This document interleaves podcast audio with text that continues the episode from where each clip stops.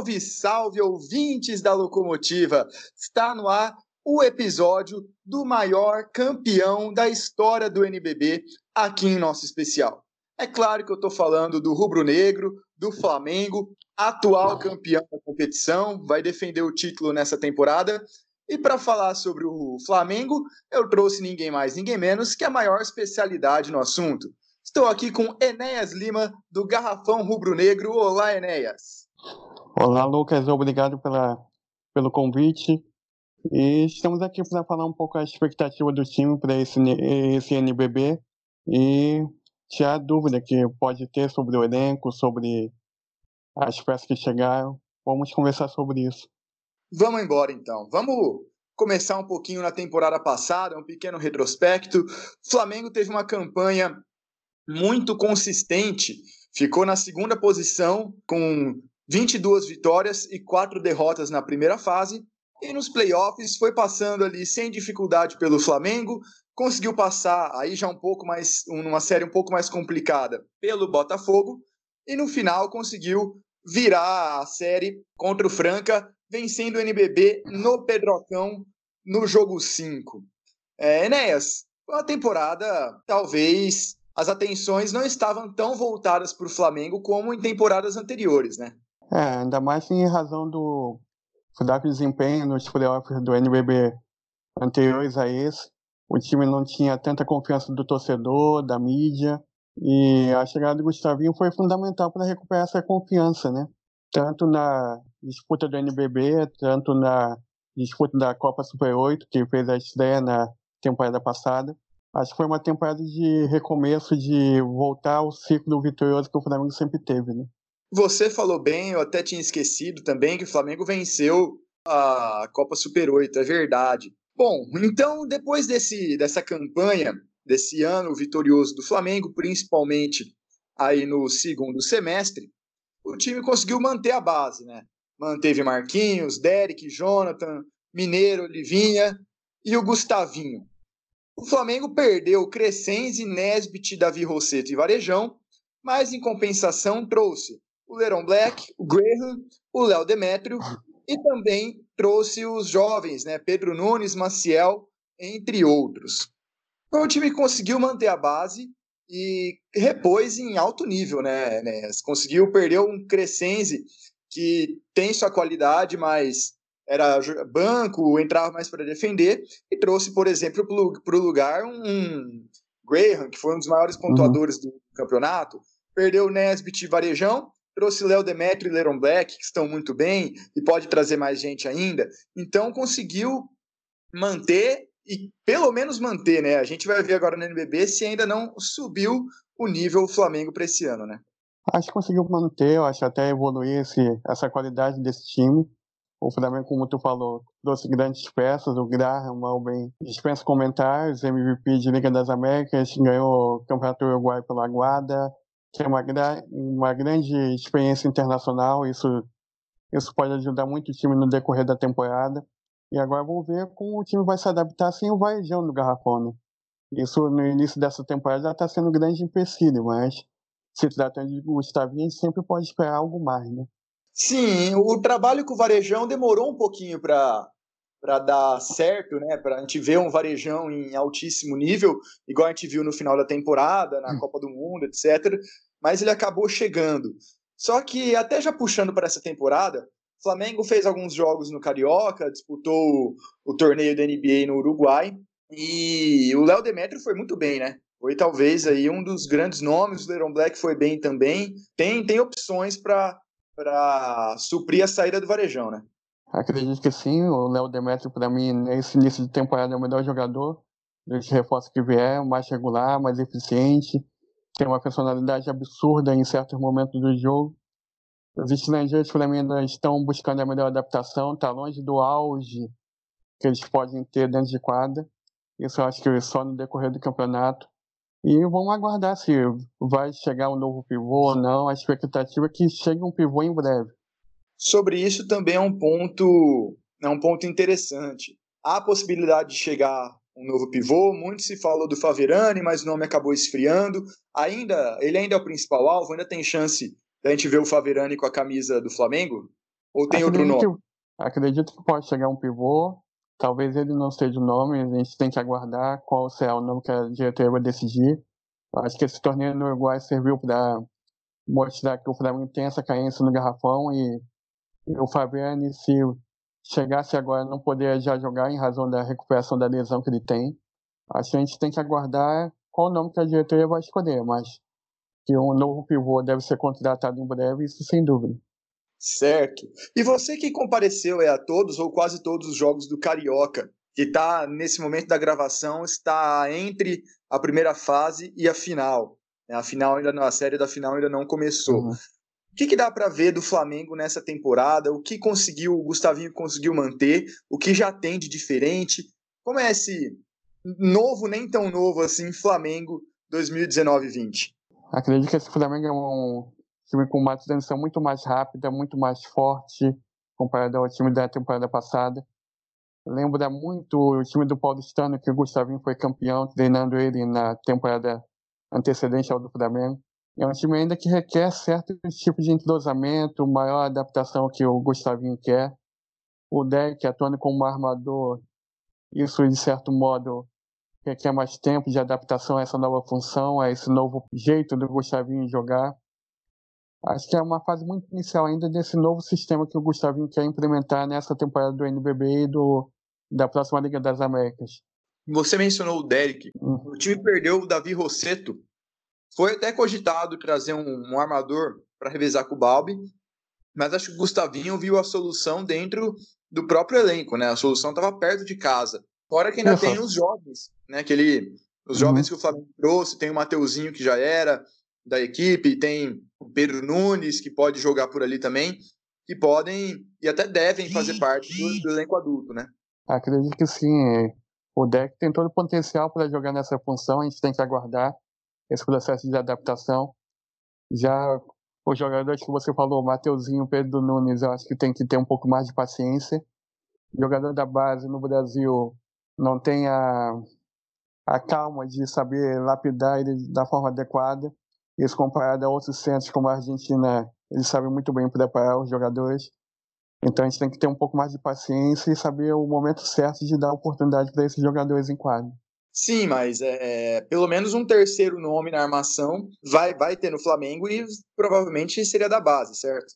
Sim, nesse momento seria da base. Mas eu acredito que nada impeça se tiver orçamento e o mal bem o Gustavinho achar necessidade, o quarto estrangeiro a partir de janeiro do ano que vem, nessa função. Aí já para um segundo turno do NBB, você disse. Isso, tanto para o segundo turno do NBB e a fase final da Champions League, que é a nova Liga das Américas. Sim, é verdade. O Flamengo tá de volta, né? Ficou uma temporada fora por causa da eliminação nas na eliminação precoce em temporadas anteriores do NBB. Tá de volta aí a Champions, né? Que é a antiga Liga das Américas, como você falou. E é um, um formato novo, né? Um Flamengo que está acostumado, assim como dos, todos os times brasileiros, a aquele esquema de viajar para um determinada, uma determinada cidade, fazer três jogos seguidos e voltar, uhum. agora vai ter que se adaptar, né? É, uma, é um novo formato de torneio, é uma nova uma nova logística, né? Que, que o Flamengo vai ter que se adaptar. Não só o Flamengo, como também Franca e, e Mogi das Cruzes, que também estão no mesmo torneio. Acho que vai ser um grande desafio para todo mundo saber lidar com esse tipo de logística, saber lidar com esse tipo de, de contratempo que às vezes pode ocorrer, mudança de horários, quadras diferentes, localizações diferentes. E um torneio completamente imprevisível para mim. Não tem um favoritismo disparado de nenhum time. São Lourenço pode ser apontado como um dos favoritos, mas eu não vejo assim disparado. Flamengo, Franca e São Lourenço, para mim, são as maiores forças. Com todo respeito até o técnico do Mogi, mas eu não coloco o Mogi nesse mesmo patamar. Então, dessa vez não falta Mogi. Na minha opinião, não. Não, ó, eu vou, vou ser sincero para você, eu concordo que o elenco realmente é desses três times e de algumas outras equipes da Argentina também fazem, fazem bastante frente ao Mogi das Cruzes. É, o Mogi já mostrou, até está mostrando no Campeonato Paulista que está muito bem, mas eu acho que ele não, não pode ser colocado aí nesse mesmo nível, ah, falando aí do torneio continental. Mas É um torneio que ainda não está fechado, né? Tem possibilidade ainda uhum. de mais, de mais brasileiro entrar, ou Botafogo, ou Bauru, porque o Guarus desistiu. E a desistência do Guarus é, assim, nunca é legal uma equipe desistir, ainda mais pelos motivos que o Guarus desistiu, a situação da Venezuela está uhum. complicada e tudo mais. Mas recentraliza a disputa continental entre Brasil e Argentina, independente aí dos times. Isso, recentraliza e o Brasil vai ter que saber lidar com esse, time, esse tipo de forma dos argentinos jogar em quadro. Ultimamente a gente sempre sofreu situações de clube, de seleção, de saber lidar com a Argentina em quadro. A presa tática, o modo deles de jogar, a catimba é uma obra que pode ser vista pelo lado positivo ou negativo. Isso o brasileiro vai ter que se adaptar. É o grande desafio. Isso, ainda mais se o jogo for lá, né? Com a torcida em cima e tudo mais. E há a possibilidade de jogos sem lá, que na primeira fase jogos de ida e volta. Sim. O brasileiro sim. vai ter que saber lidar com isso. Sim.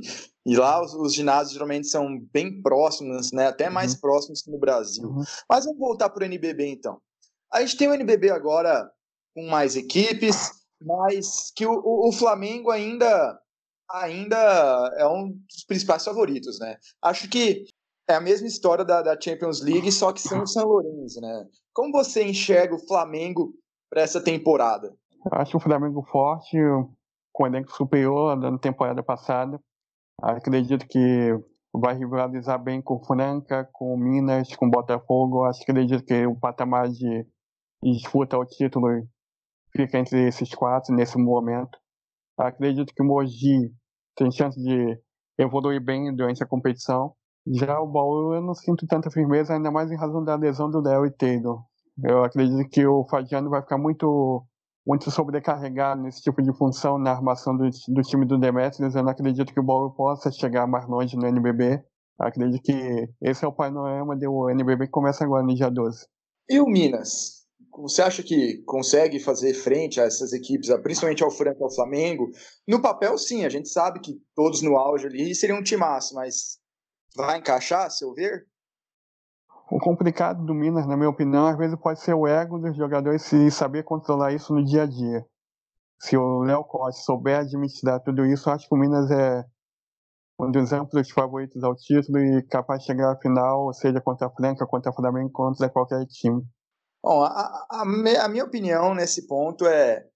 Eu também concordo com o Flamengo, concordo, coloco o Flamengo e Franca lá em cima.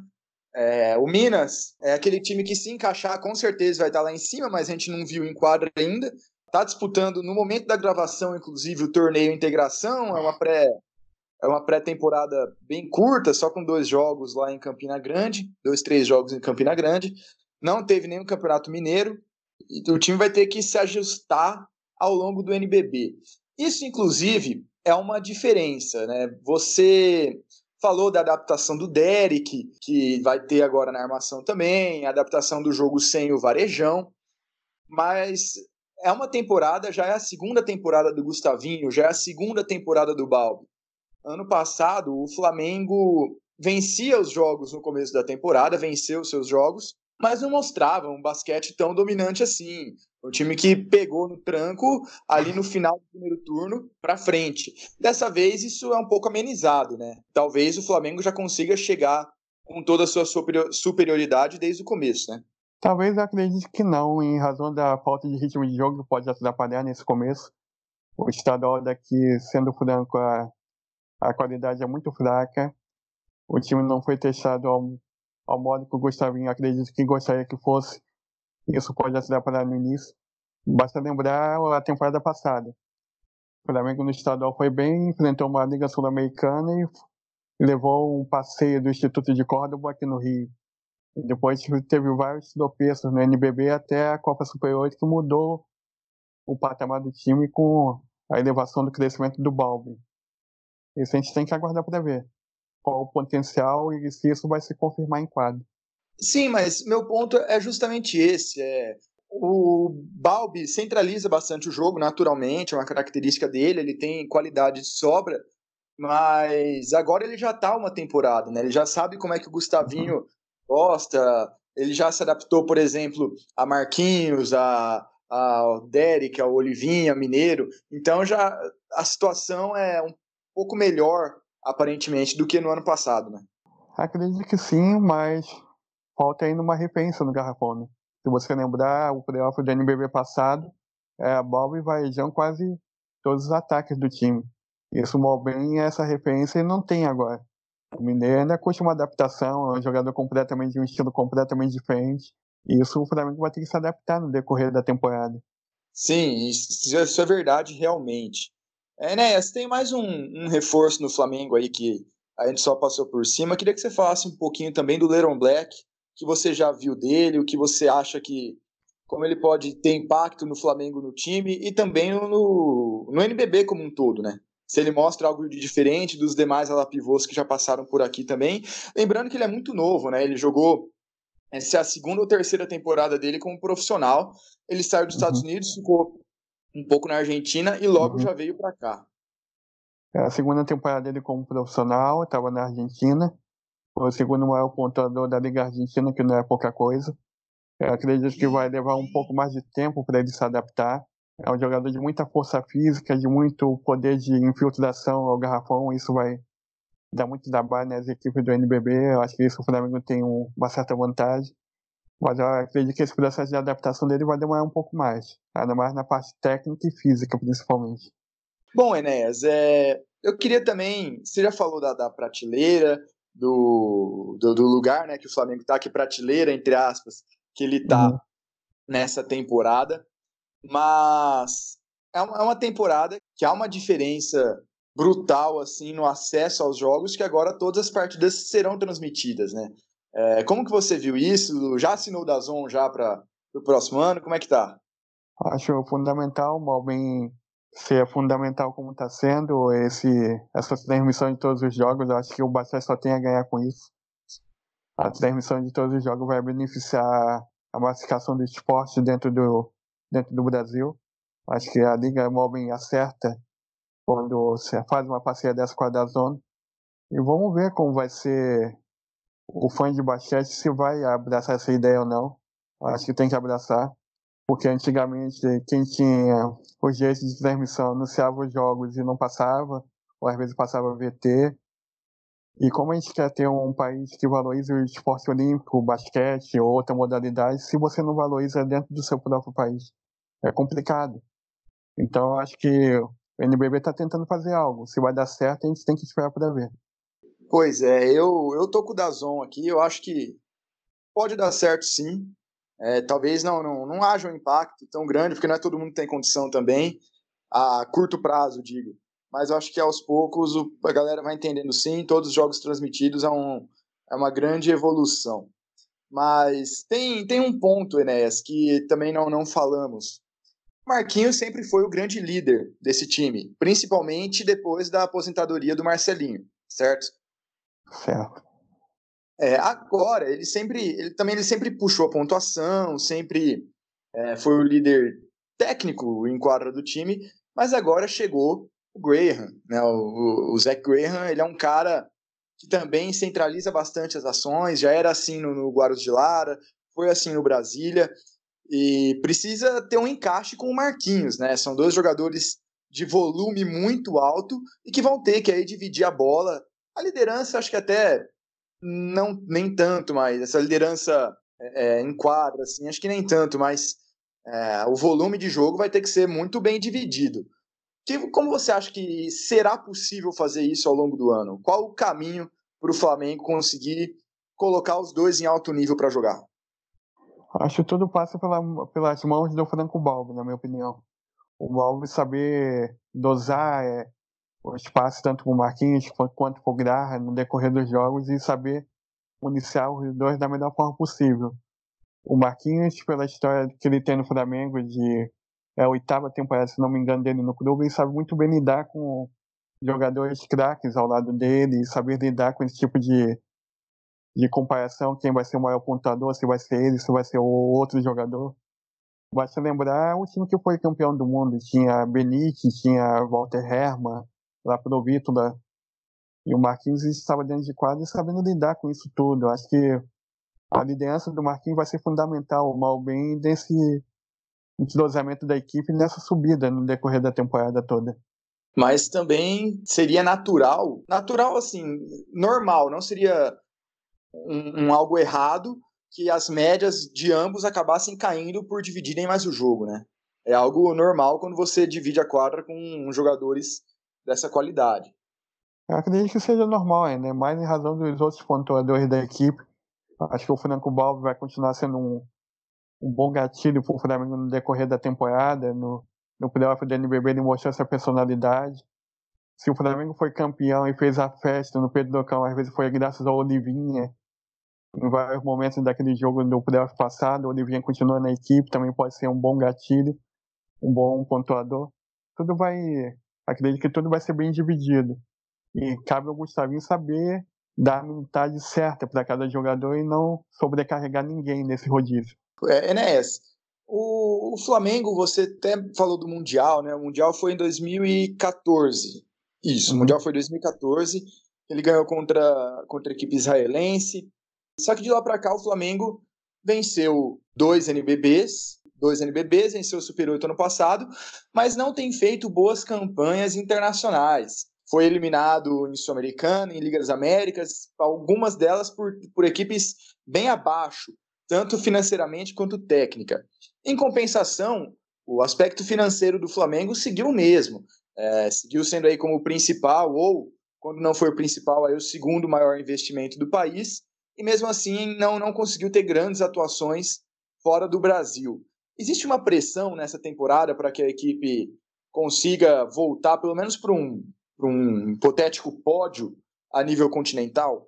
Acho que existe essa pressão, acho que o, a diretoria se cobra, a comissão técnica se cobra, os jogadores se cobram para ter uma boa campanha nessa Champions League que vai substituir a Liga das Américas. O Flamengo está um bom tempo sem frequentar um pódio nesse tipo de competição.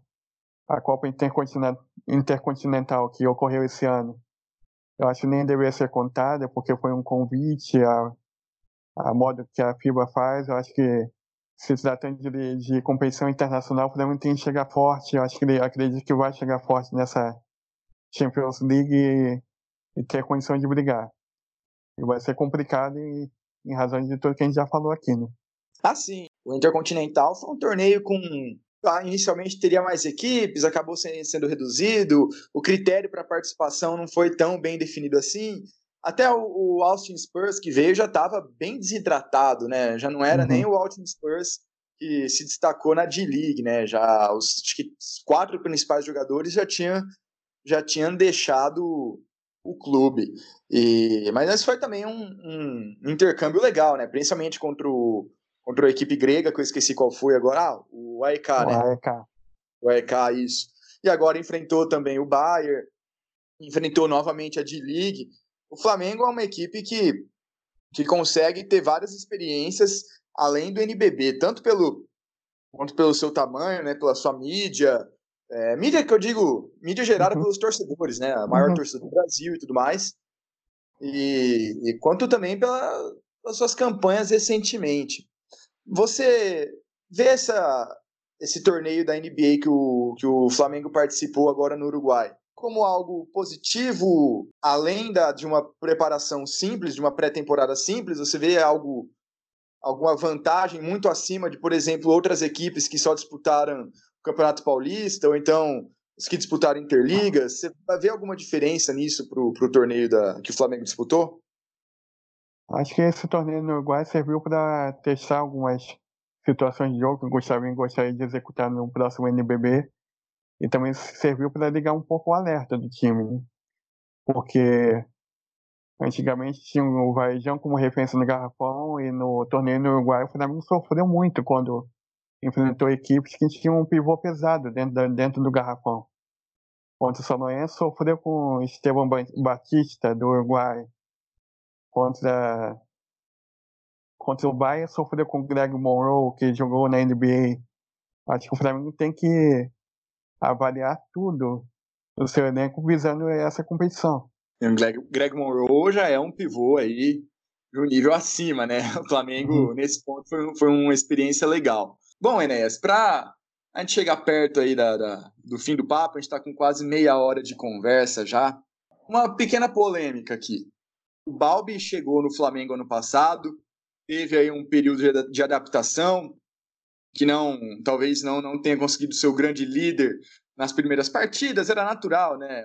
Gustavinho vinha de um jogo extremamente rápido no Paulistano, tentou replicar no Flamengo, viu que não ia dar para fazer um copia-cola, né? Então fez os ajustes, conseguiu uhum. tornar o Balbi esse líder ao, ao longo da temporada e com muito sucesso, tanto é que venceu tudo que disputou aí do Natal para frente. Mas agora o, os times brasileiros estão olhando com muito mais carinho para o mercado argentino, é, tanto para jogadores argentinos quanto para outras nacionalidades que jogavam por lá também. E a questão financeira ajuda uhum. muito. Você acha que, numa comparação de Balbi com, com Fagiano, são dois jogadores que já se destacavam por lá e agora estão aqui, quem, de qual lado você fica, por quê e qual o impacto de ter dois armadores dessa qualidade jogando no Brasil, jogando no nosso NBB, ensinando também os jogadores da base, né? Vamos, vamos ressaltar aí, só ficando nesses dois como exemplo. O Balbi tem Mateuzinho, tem Pedro Nunes, que vão aprender muito com ele. O Bauru, por outro lado, também tem seus armadores bem jovens, tem Lucas Brito, tem Samuel, então também podem servir como mentores, né? Então, de que lado você ficaria aí numa possível disputa? Eu, pessoalmente, eu tô muito ansioso para ver o primeiro Bauru e Flamengo. E, e, qual, qual impacto você acha que pode ter o, essa invasão argentina, entre aspas, por aqui? Acho que, primeiramente, tem que elogiar os dois. São dois armadores que estiveram na campanha da Argentina na eliminatória para a Copa do Mundo da China. Acho que só por ser lembrado pelo Sérgio Hernandes já merece todos os elogios dois. Mas acredito que o Balbo é um jogador mais completo do que o Fadiano. Acho que no NBB ele conseguiu comprovar isso, no NBB, no NBB passado ele conseguiu comprovar isso. Acredito que o Fadiano tem um, tem um poder de leitura de jogo, às vezes um pouco mais no feijão com arroz, na maioria dos jogos. Eu acredito que isso pode ser uma, uma vantagem a favor dele, mas eu acho que o Balbi, em termos de espetáculo, em termos de levantar o torcedor com uma jogada que ninguém espera, eu acho que o Balbi sabe desequilibrar. E sobre orientar os jogadores mais jovens, acredito que os dois têm essa capacidade também. O Fagiano, pelo lado do Bauru, pode auxiliar tanto quanto o Samuel Pará, quanto o Emanuel, quanto o Malaquias. Acredito que ele tem um grande poder de, de ensinamento para esses dois. E o, pelo lado do Flamengo, o Franco Balbi também pode ajudar esses jogadores que tu citou, Mateuzinho, Pedro Nunes, e também pode ajudar os mais experientes da equipe a olhar o jogo de outra forma. Sim, eu vejo por aí também, e só fazendo justiça, claro, às demais equipes, né? O São José também tem Diego Figueiredo na armação, mas também conta com o Carlos Bueno e o Mariani nas alas. A Unifacisa Contratou um agora. Oi? São José tem mais um agora, né? Ah, sim, sim, tem o Ambrosino, ah, né? Mas aí já é. pivô. Ambrosino recém-chegado. Uhum. A Unifacisa contratou o Pepo Vidal, que é uruguaio, mas que a escola, a escola é semelhante e também tô ansioso. O Pepo Vidal era um, um jogador que já, já teve seu nome sondado aqui uhum. pelo Brasil em temporadas anteriores, experiente, estava na Espanha. Vai ser bem legal ver, ver mais, um, mais um estrangeiro desse nível jogar por aqui. Olha, Enéas, a gente está chegando no final aqui. É, dou o espaço para você. Ah, você pode falar o que você quiser, fazer o seu merchan. O Garrafão Rubro-Negro está com várias novidades para essa temporada também. Pode aproveitar e falar. Mais o recado que você quiser, declaração de amor para quem você quiser, desafeto, o que você quiser, o espaço é seu. Só agradecer a confiança e o espaço que você está me dando. E pedir pro pessoal seguir o Garrafão Rubro Negro nas redes sociais e saber tudo que ocorre com o basquete do Flamengo e, e aproveitar esse espaço também e mandar um abraço para toda a turma do grupo do Bola Laranja, o pessoal que gosta muito lá de mim, tu sabe disso. E é isso. Um abraço sempre pro Bola Laranja, que quem não sabe é um grupo de WhatsApp que reúne aí vários jornalistas basqueteiros desse Brasil, alguns torcedores também, vários jornalistas, inclusive, que estão aqui no nosso, na nossa série do NBB, jornalistas como Felipe Souza, uh, Lucas Magalhães, esse só falando dos que dos episódios que já foram publicados, né? Mas teremos outros, vários outros que ainda vêm pela frente que que, que também estão nesse grupo. É, né, só uma só uma última coisinha que eu esqueci de, de perguntar, até como curiosidade para todo mundo aí que que está ouvindo a gente, que segue você também, ter uma uhum. noção melhor. Você ficou, tá, cobre o basquete rubro-negro há muito tempo, é, já teve seu blog, já passou pelo Globo Esporte, agora está independente. Como surgiu o Garrafão Rubro Negro? Conta um pouquinho para a gente da história, como você chegou nesse estágio aí com, com tantos seguidores, só até buscando aqui no Twitter, que eu esqueci de cabeça o número. São mais de 24 mil. 24 mil, tá com quase 25 aí. Conta um pouquinho para a gente do Garrafão. O Garrafão surgiu em 2011 Pra falar a verdade, eu estava cansado de cobrir futebol aqui no Rio de Janeiro. E sempre tinha um amigo que falava: ah, tenta olhar para o basquete do, do clube, não tem visibilidade, não tem mídia. Eu fui cobrir um jogo entre Flamengo e Boca Juniors pela Liga Sul-Americana. E depois daquele jogo eu comecei a ver o basquete de outra forma. Aí pensei no nome, que poder agregar tanto ao ao torcedor e poder se familiarizar muito rápido em rede social. E aí nasceu o Garrafão Rubro Negro, e está desde 2011.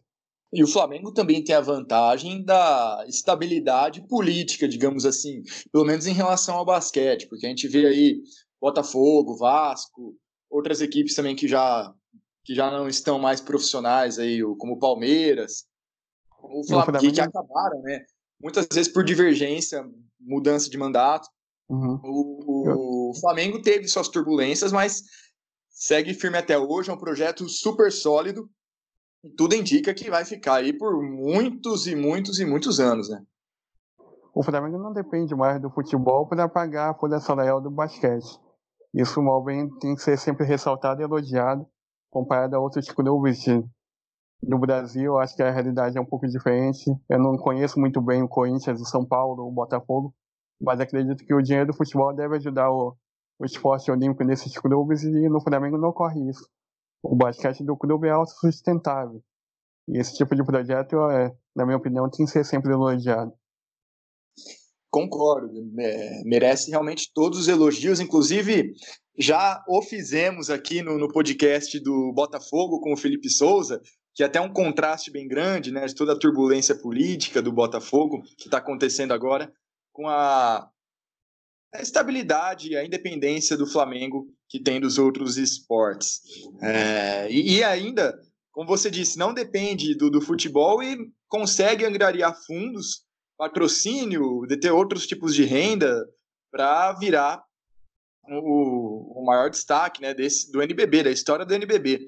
Tanto é que o Flamengo no futebol tá, tá em alta nas últimas duas temporadas, duas temporadas e meia, uhum. que contratou as pessoas, os jogadores mais alto nível e tudo mais. Uhum. Mas antes, o Flamengo não fazia boas competições, não teve bons times, e o, o basquete era chamado de orgulho da nação, né? É, merecidamente.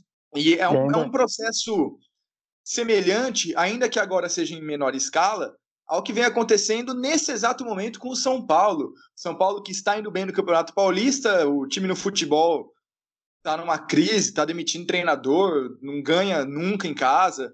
E aí você já vê nos, no, nas transmissões, os comentários da torcida, que esse sim é o São Paulo que eles querem ver, né?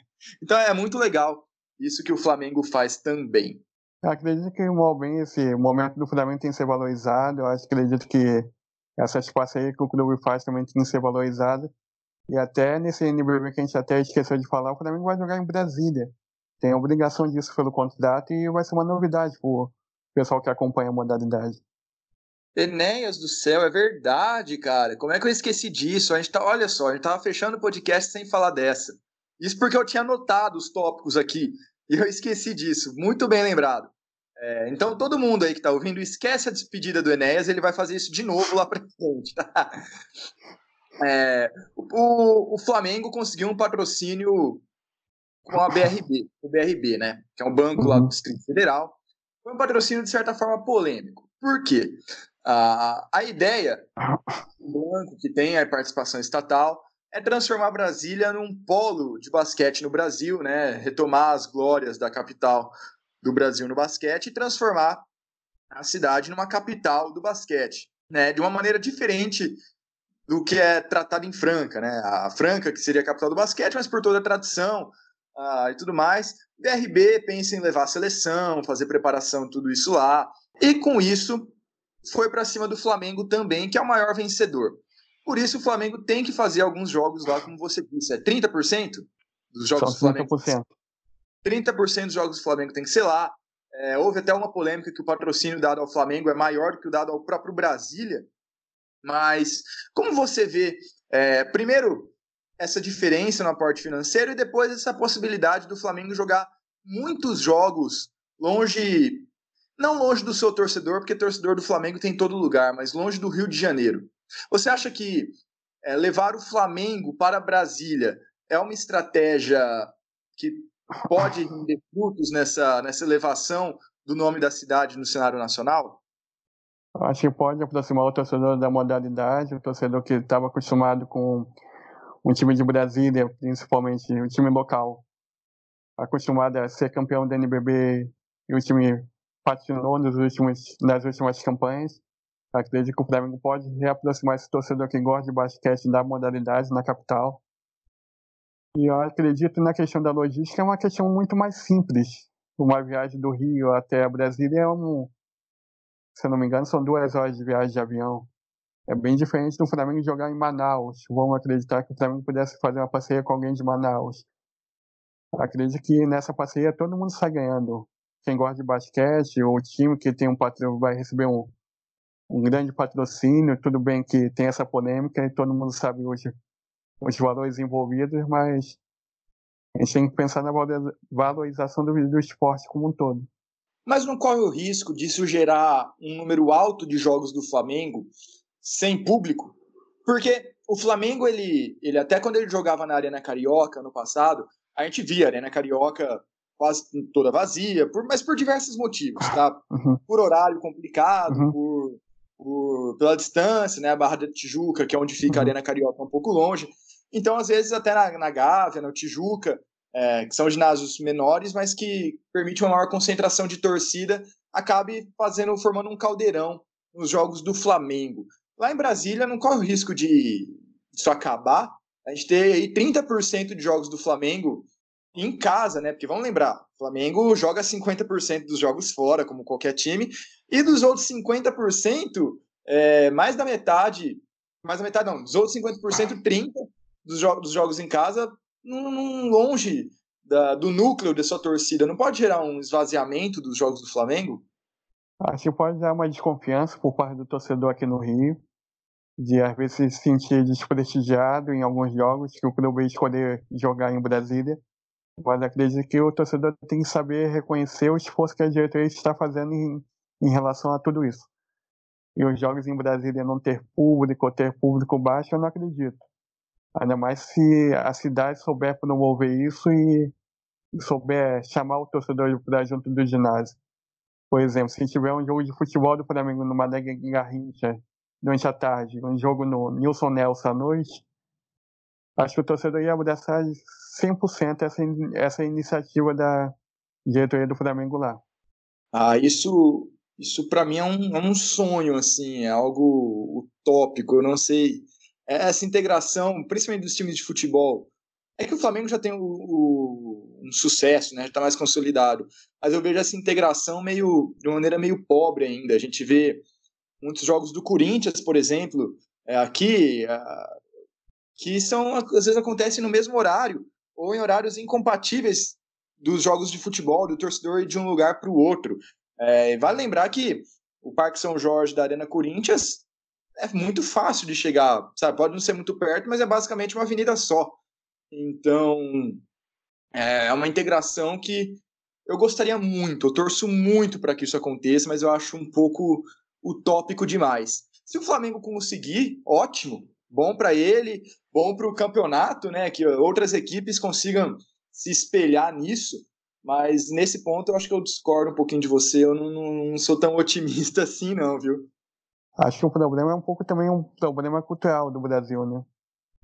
O torcedor às vezes souber optar, souber escolher em determinado dia, ah, hoje vou no basquete porque o futebol naquele jogo não precisa de mim naquele, no estádio, vou ali apoiar o basquete no ginásio.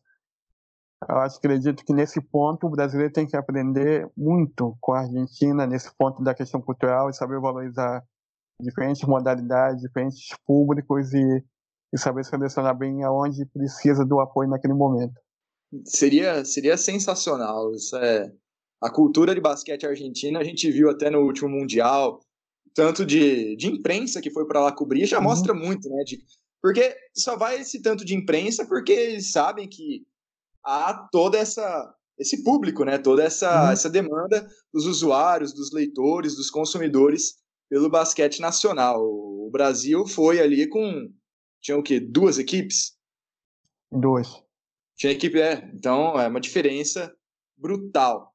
Mas vamos ver, né? Cultura, mudar a cultura é algo de longuíssimo prazo, é um trabalho de formiga, tem que uma hora tem que começar a ser feito, né? Mas os, mas os efeitos a gente sente muito lá para frente. Bom, passado esse tópico do BRB, que agradeço você ter me lembrado, eu já estava pulando isso aqui. É, tem algum último ponto, Enéas? Acredito que não. Acho que agora é esperar o NBB começar. Dia 12 de outubro tem esse jogão, né? Na abertura do NBB, Minas e Flamengo com a transmissão da Band. Vamos ver o que vai acontecer.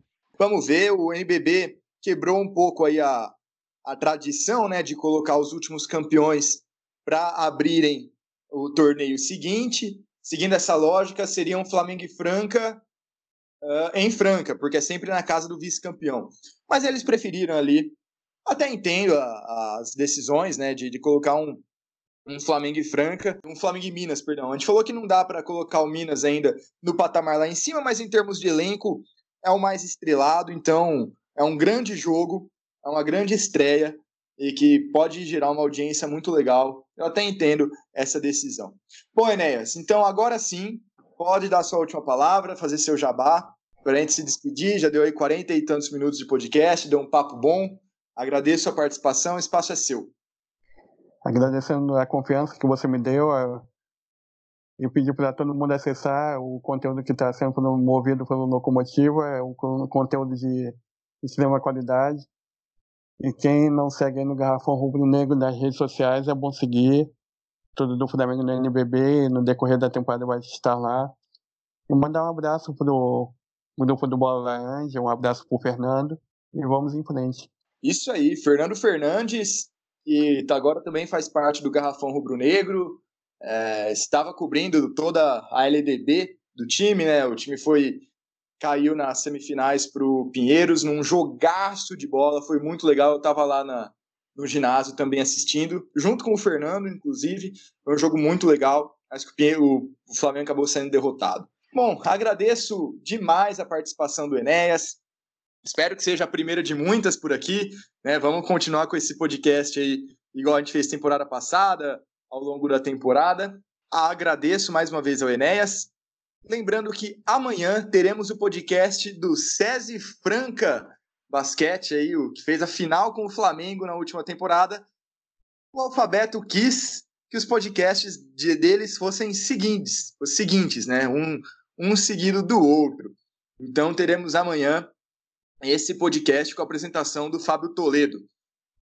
Finalizo mais uma vez com a frase de sempre: compareça ao ginásio. Você, torcedor rubro-negro que está ouvindo isso aqui, compareça ao ginásio. Seja você no Rio de Janeiro, seja você em Brasília, seja você torcedor rubro-negro que não mora no Rio de Janeiro. Se o Flamengo for jogar na sua cidade, ou você viajar para o Rio de Janeiro ou Brasília, vá ao ginásio, apoie. O Flamengo está com um timaço e só vai dar jogão contra o Flamengo nesse ano. Agradeço a audiência de todos. Lembrando que temos as nossas redes sociais. Lembrando que temos nas nossas redes sociais toda a programação dos nossos conteúdos, todos os podcasts já lançados e que ainda vamos lançar, todos os demais conteúdos, nossos quizzes, nossos games, nossas curiosidades, tá tudo nas nossas redes sociais. É só procurar por Locomotiva Esportiva. Se estiver ouvindo a gente no YouTube, se inscreve no canal e dá o like. Aguardamos vocês amanhã. Muito obrigado. Falou!